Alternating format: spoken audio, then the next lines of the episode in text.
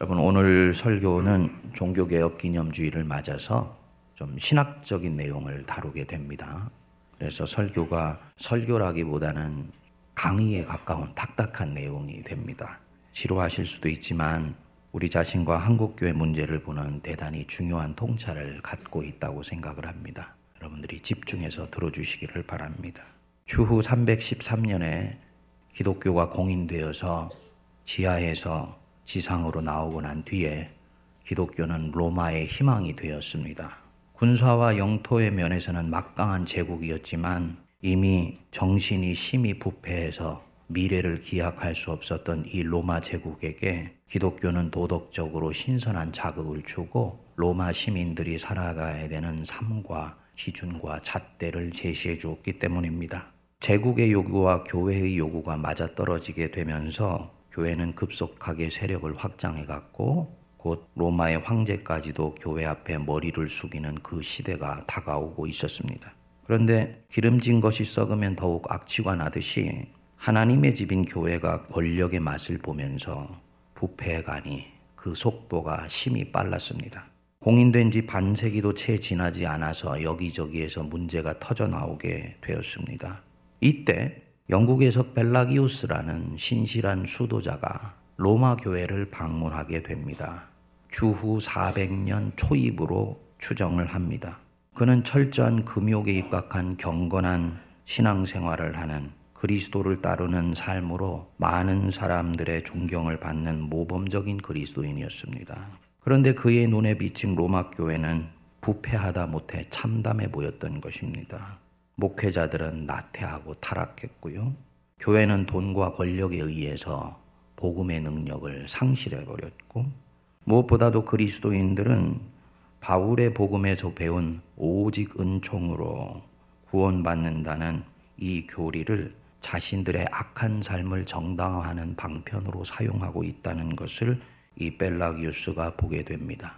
펠라기우스는 바울의 은총론과 믿음으로 의롭게 된다는 이 칭의론의 교리가 로마 교회를 더욱더 도덕적으로 부패하게 만든다는 확신을 갖게 되고 자기 제자 데미트리우스라는 사람에게 데미트리우스에게 보내는 서신이라는 글을 쓰게 됩니다. 이 글에서 바울의 은총론과 칭의론을 내재적으로 비판을 합니다. 이 편지는 삽시간에 로마 교회는 말할 것도 없고 당시 지중해 전역에 펼쳐져 있었던 전 세계 교회 주변으로 퍼져나가게 됩니다. 그런데 이 편지를 초대교회 교부 중의 교부고 2000년 기독교 사상의 대저수지라고 일컬어지는 어거스틴이 무명의 사제인 시절에 읽게 됩니다. 그는 벨라기우스에게 치열하게 반박하는 글을 쓰게 되고요. 벨라기우스는 이것에 대해서 또다시 반박을 하면서 그 유명한 어거스틴 벨라기우스 논쟁이 촉발이 되게 되는 것입니다. 기독교의 운명을 가르는 대단히 중요한 논쟁이었습니다. 주 405년부터 412년까지 7년간 논쟁이 이어지게 되고 결국 418년 카르타고 회의라는 곳에서 이 논쟁의 결론을 짓게 됩니다. 설교자가 종교개혁주의에 뜬금없이 초대교회 교회사 이야기를 하는 데는 이유가 있습니다. 여러분들도 감을 잡으셨겠지만 경건한 수도사 벨라기우스가 목격했던 부패하고 무기력한 로마 교회의 모습은 아마도 오늘날 많은 사람들에게 한국 교회의 모습과 대단히 유사하며 그가 그 이후로 지명했던 오직 은총, 오직 믿음의 교리가 행위의 열매는 없고 잎사귀만 무성해 보이는 한국 교회와 대단히 유사해 보일 수도 있기 때문입니다.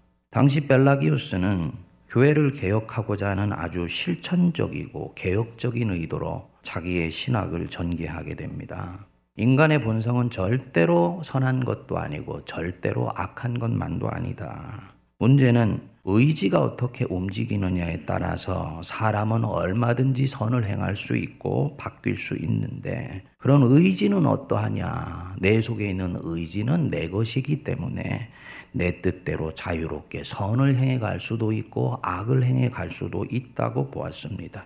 사람이 악을 행하는 것은 의지가 자유하지 못해서가 아니고 습관이 잘못되어 있기 때문에 사람들이 자유를 갖고 잘못된 것을 행한다는 것입니다. 그래서 오직 은총을 말하고 오직 믿음을 외치는 것은 이 잘못된 습관을 교정하는 데는 아무 도움을 주지 못하고 오히려 사람들로 하여금 은총의 뒤로 숨을 수 있는 빌미를 제공한다고 벨라기온스는 보았습니다.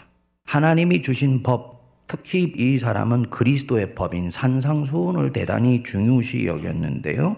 그 자체가 이미 하나님의 은총이기 때문에 이 은총을 행할 수 있도록 교회가 자극을 주고 건전한 교육을 하고 도전을 줌으로써 사람들은 얼마든지 새롭게 되고 이에 따라서 사람도 교회도 변화될 수 있다고 보았던 것입니다. 어거스틴은 전적으로 이 벨라기우스와는 다르게 인간의 문제와 교회의 문제를 보았습니다. 그는 인간이 선할 수 있다라는 것을 믿지 않았습니다. 이유가 뭐냐면 사람의 의지가 벨라기우스 네가 생각하는 대로 그렇게 나이브하게 자기가 원하는 대로 움직이지 않고 있다는 것을 그는 보았던 거죠. 자기 자신의 내면 여행을 통해서 그는 인간 속에 무엇이 움직이고 있는지를 해부해 보았습니다. 이미 심리학이 발달하기 전에 이 어거스틴을 일컬어서 인간 영혼의 해부사라고까지 얘기할 정도로 사람 속에 움직이는 것을 잘 들여다보고 있었습니다. 이 어거스틴이 볼 때는 습관이 문제가 아니라 의지 자체가 내가 원하는 대로 움직이지를 않더라는 거지요. 그리고 바울의 복음 안으로 들어갔더니 바울은 이미 그것을 알고 신앙을 전개하고 있었던 것입니다. 로마서 7장 15절에서 말씀한 대로 내가 행하는 것을 내가 알지 못하노니 곧 내가 원하는 것은 행하지 아니하고 도리어 미워하는 것을 행함이라. 즉 의지가 내 통제를 받지 않는 뭔가 문제가 있는 것이다. 그 문제가 과연 뭘까? 17절에 보면은 이제는 그것을 행하는 자가 내가 아니요 내 속에 거하는 뭐다? 죄다. 죄라는 것은 그래서 잘못된 삶의 항목을 말하는 것이 아니고 사람을 자기 원하는 곳으로부터 엉뚱한 곳으로 끌고 들어가는 힘이고 거대한 실체라고 본 것입니다. 이 의지가 죄의 힘에 의해서 심각한 질병에 걸려 있어서 절대로 내가 원하는 대로 내가 명령 내리는 대로 움직이지를 않더라는 거죠. 그런 의지에 대놓고 습관을 고쳐라, 거룩하게 살아라, 교회의 계명에 따르라고 반복해서 외친다고 의지가 바뀌는 것도 아니고 교육을 제대로 하면 그 사람이 구원받는다고 볼 수도 없다고 보았던 것입니다. 여기서 이 어거스틴과 벨라기우스가 결정적으로 갈라지게 됩니다. 벨라기우스에게 구원은 선을 행하여 그리스도를 닮아가는 것입니다. 즉 구원의 핵심은 행위와 삶의 문제였습니다. 그런데 어거스틴은 구원을 달리 보았습니다. 선을 행해서 그리스도를 닮아가는 것은 좋은 일이다.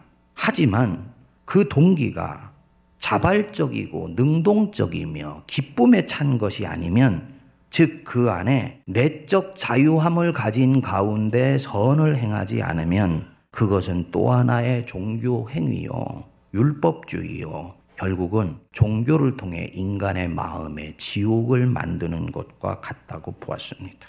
왜냐? 의지가 아직 치유되지 않은 가운데 선을 행하고 있기 때문입니다. 의지가 뭔가 다른 이유로 선을 행하고 있기 때문이에요.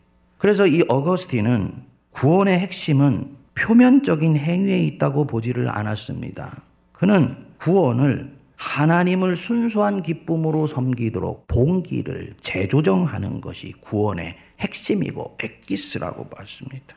의지가 자발적으로 움직여서 선을 행하고 하나님을 자유함으로 섬길 때만 그것이 진정으로 하나님을 사랑하고 사람을 사랑하는 것이라고 보았기 때문입니다. 맞지요. 누군가를 사랑하는데 그를 사랑하지 않으면 내 생명이 위협을 받을 것 같으니까 사랑한다면 그것은 사랑이 아니지요. 사랑을 가장한 생계 수단이 될 것입니다. 여기서 어거스틴의 그 유명한 은총론이 나오게 됩니다. 오직 은총만이 오직 하나님의 감당할 수 없는 은총만이 아직 죄인된 내게 역사에서 병든 의지를 치유하고 회복시켜 나로 하여금 하나님을 자유한 마음으로 섬기게 한다. 이 어거스틴에게 은총은 우리가 지금 생각하듯이 하나님이 아직 우리가 죄인 되었을 때 우리를 위해서 오래 참으사 우리를 사랑하셨다는 그 사실이 아니에요. 우리가 아직 죄인 되고 질병에 걸려 신음할 때 하나님이 아들을 세상에 보내셨습니다. 그 아들은 순종해서 우리 죄를 다 걸머지시고 십자가에 못 박혀 죽으셨습니다. 하나님이 이 아들을 다시 살려서 세상에 구주가 되게 해 주셨습니다. 이것이 사도 바울이 16절, 17절에 얘기하는 복음입니다. 복음이라는 건 간단하게 말씀드려서 갈릴리 나사렛 예수가 십자가에 못 박혀 죽었는데 하나님이 그를 부활시키셔서 모든 사람과 만유의 구주가 되게 하셨다. 이게 복음이에요.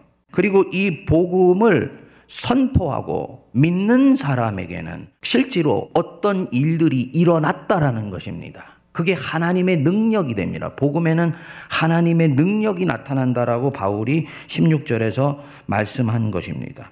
근데 이 복음에는 하나님의 능력만 있는 것이 아니고 하나님의 의도 나타났습니다. 하나님이 내 죄의 상태나 나의 악한 정도를 전혀 묻지 아니하시고 예수가 나와 세상의 구주가 되신다는 것을 믿는 사람에게 은혜로 의롭다고 인정해 주시는 것입니다. 내 행위를 보지 아니하고 예수님의 피공로 때문에 나를 의롭다고 인정해 주시고 하나님의 자녀로 삼아 주시는 것입니다. 이게 하나님의 의예요. 유대인이나 헬라인이나 동양인이나 서양이나 상관없이 복음을 믿는 자들에게 하나님이 주시는 보편적인 은총입니다.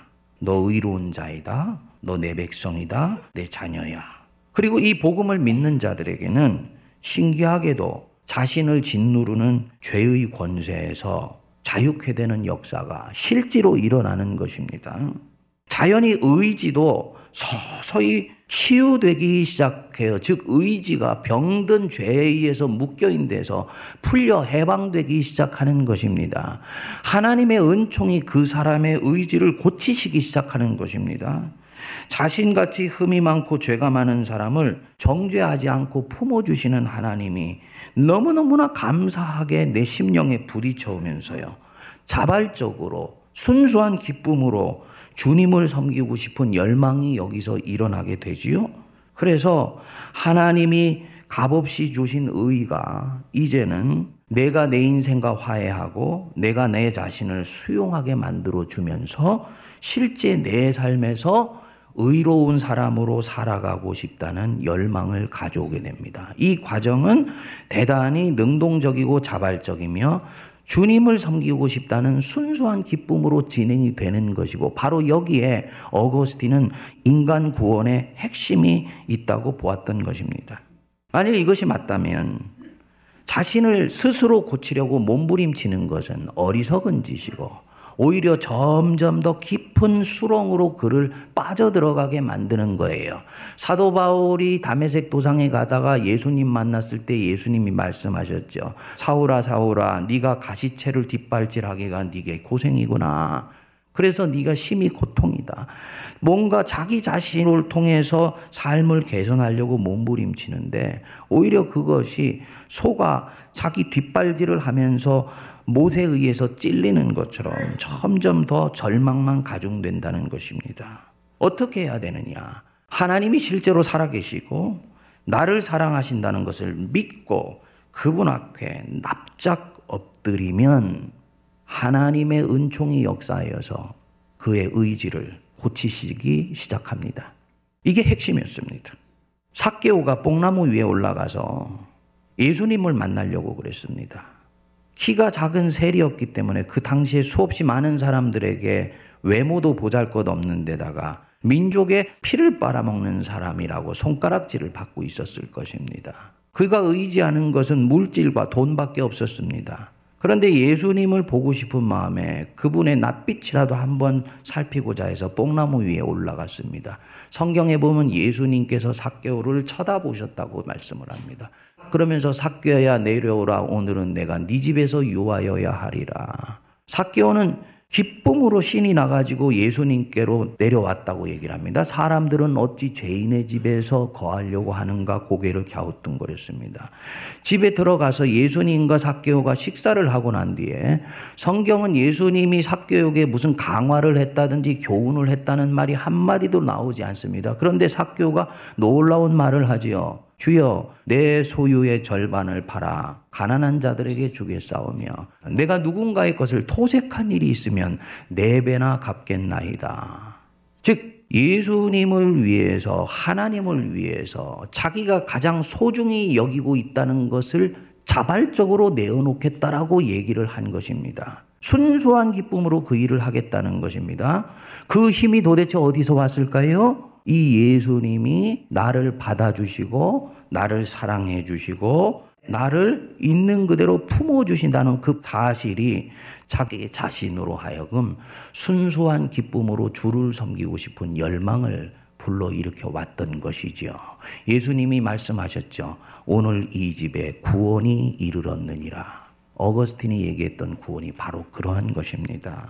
역사는 벨라기우스를 이단으로 정죄하고 어거스틴에게 정통 중에 정통이라는 관을 씌워 주었습니다. 만일 그때 벨라기우스가 논쟁에서 승리했다면 기독교는 예수와 바울의 종교가 아니라 도덕 종교와 행위 종교로 전락했을 것입니다. 율법주의가 부활했을 것입니다. 그리고 절대로 동양의 불교나 유교 같은 고등의 도덕 종교와의 경쟁에서 비교 우위를 점할 수 없었을 것입니다. 어거스틴이 행위 이전에 그 행위를 자유하게 행할 수 있는 의지와 동기를 어떻게 치유할 것이냐라는 본질적인 문제를 씨름하고 들어갔기 때문에 기독교 신앙은 인간을 변화시키는 가장 강력한 종교가 되었던 것입니다. 그리고 우리는 그것을 일컬어서 종교가 아니고 생명이라고 일컫는 것이죠. 그래서 이 기독교는 가장 후발로 시작한 종교임에도 오늘날까지 전 세계에 가장 빠르게 확장되어 나가는 능력이 있는 생명입니다. 하나님의 섭리이지요. 루터의 개혁 슬로건이 오직 은총으로 오직 믿음으로인데 이 슬로건은 바로 이 어거스틴의 고민의 연장선상에 서 있는 것입니다. 예수가 만유의 주라는 사실을 선포하며 살면 능력이 나타나고 따라서 순간순간 결단하면서 살게 되고 하나님을 자발적으로 섬길 수 있는 모든 키가 있는데 그 키가 바로 은총이고 믿음이라고 이 루터는 보았던 거예요. 17절을 헬라어 원어 성경으로 번역하면 이렇게 됩니다. 복음에는 하나님의 의가 드러났다. 그 의는 처음부터 끝까지 믿음에 의해서 존재하는 의이다. 의인은 오직 믿음으로 말미암아 살게 될 것이다. 그리스도인이 real Christian으로서 살아갈 수 있게 해주는 마스터 키가 뭐냐? 시작은 하나님이 은총으로 하셨어요. 그리고 그 뒤에는 하나님께 올려드리는 믿음을 통해서 일이 이루어지게 된다는 것입니다. 물론 믿음의 시작도 하나님이 하십니다. 믿음은 하나님이 주신 선물이에요. 하나님이 인간 영혼에게 예수를 믿는 사람에게 심어 넣어 주신 생명의 씨앗입니다. 그 생명의 씨앗은 밭에 농부가 심은 씨앗과 같아서 밑으로 뿌리를 내리고 위로 가지를 뻗어 열매를 맺게 되어 있습니다. 그래서 사이즈가 중요한 것이 아니라 그것이 심겨지기만 하면 그것은 사람으로 하여금 살게 하고 꽃피게 하고 하나님을 경배하게 만들고 많은 사람들에게 복음을 전할 수 있는 열망을 불러 일으켜 주는 것입니다. 당연히 이 믿음은요, 행위를 동반하게 되어 있는 것입니다. 우리는 흔히 믿음과 행위를 서로 구분해서 보지를 않습니까? 어떤 사람은 루터가 너무 믿음을 강조하여서 개신교가 행위를 소홀히 했다라고 비판하기까지 합니다. 이것은 전혀 어거스틴이나 루터를 잘못 이해하고 있는 것입니다. 루터는 말했습니다. 하나님에 대한 설명이 사실이라는 것을 믿는 것과 스스로를 하나님께 던지는 신앙은 서로 다른 것이다. 우리를 구원하는 신앙은 후자이다. 여러분, 진정으로 살아있는 믿음이라면 하나님께 전적으로 순종하는 믿음이 될 수밖에 없습니다. 처음에 순종한다는 나의 그 믿음은 깨어져 있고 나뉘어져 있고 파편처럼 쪼개져 있어요. 그리고 그 마음도 하나님은 받으세요.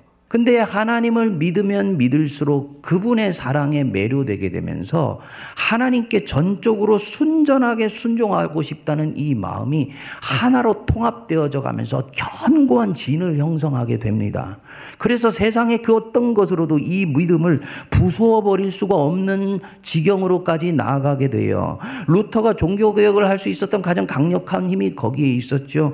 그 서슬퍼런 로마의 교황에 항거하면서 독일의 이름 없는 수사가 어떻게 종교개혁을 성공적으로 할 수 있었는가. 자기는 화형을 다할지언정 자기가 생각할 때 옳다고 하는 이 복음을 포기할 수가 없었던 것입니다. 그건 하나님을 향한 전적인 순종이 거기에 달려 있다고 보았던 것이기 때문입니다.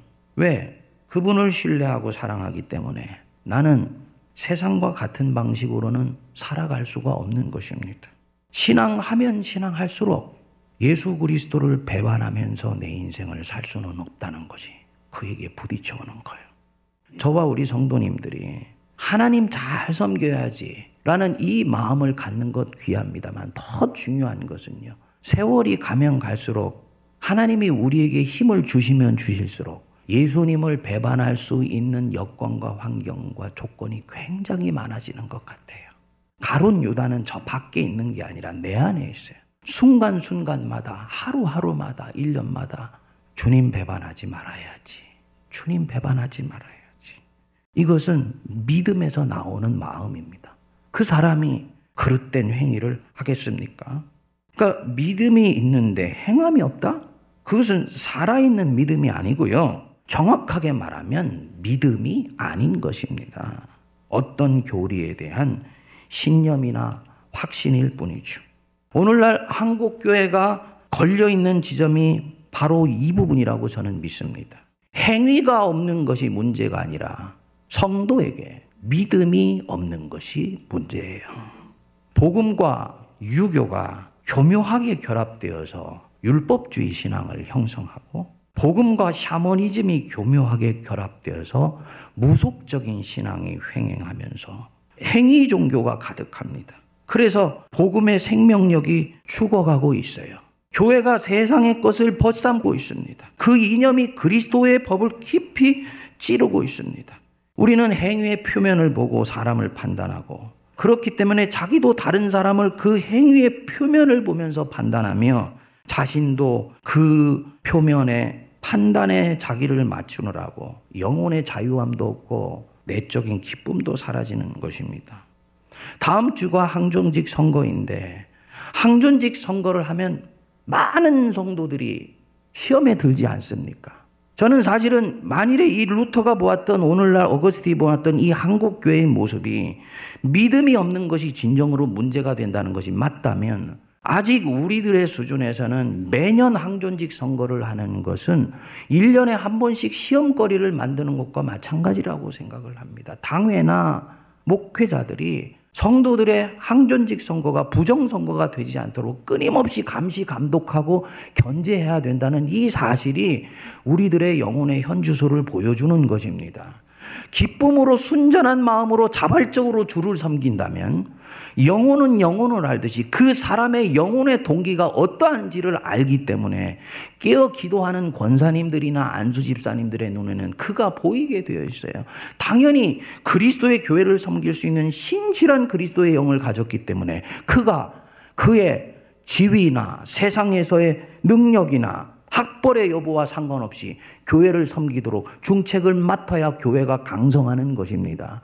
그런데 교회 안에 세상적인 선거의 문화가 들어와 있어서 중직이 되려고 그러고 장로가 되려고 그러고 그것을 위해서 이런저런 경로로 움직이고 그렇지 않은 경우에는 마음속에서 온갖 분심들이 일어나서 되지 않았을 때는 섭섭하고 됐을 때는 우쭐해하는 이런 모습들이 오늘 한국 교회에 실질적으로 나타나고 있다면 이것은 세상의 것이 교회에 들어와 있는 것이지요.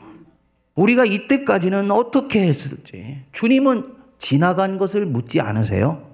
우리 세문안교회부터 이 부분에 있어서는 법과 규율을 통해서 선거를 통제하는 것이 아니라 저와 여러분들 속에 있는 그리스도의 법이 주를 순전한 기쁨으로 섬기고자 하는 내 동기가 나로 하여금 하나님 앞에서 합당하게 선거를 치룰 수 있는 은혜로 이끌어갈 수 있게 되기를 기도합니다. 여러분, 한국교회가 어디로 가야 되는가? 저와 여러분들이 어디로 가야 되는가? 저는 단연코 한국교회는 예수와 바울과 어거스틴과 루터의 전통으로 돌아가야 된다고 믿습니다.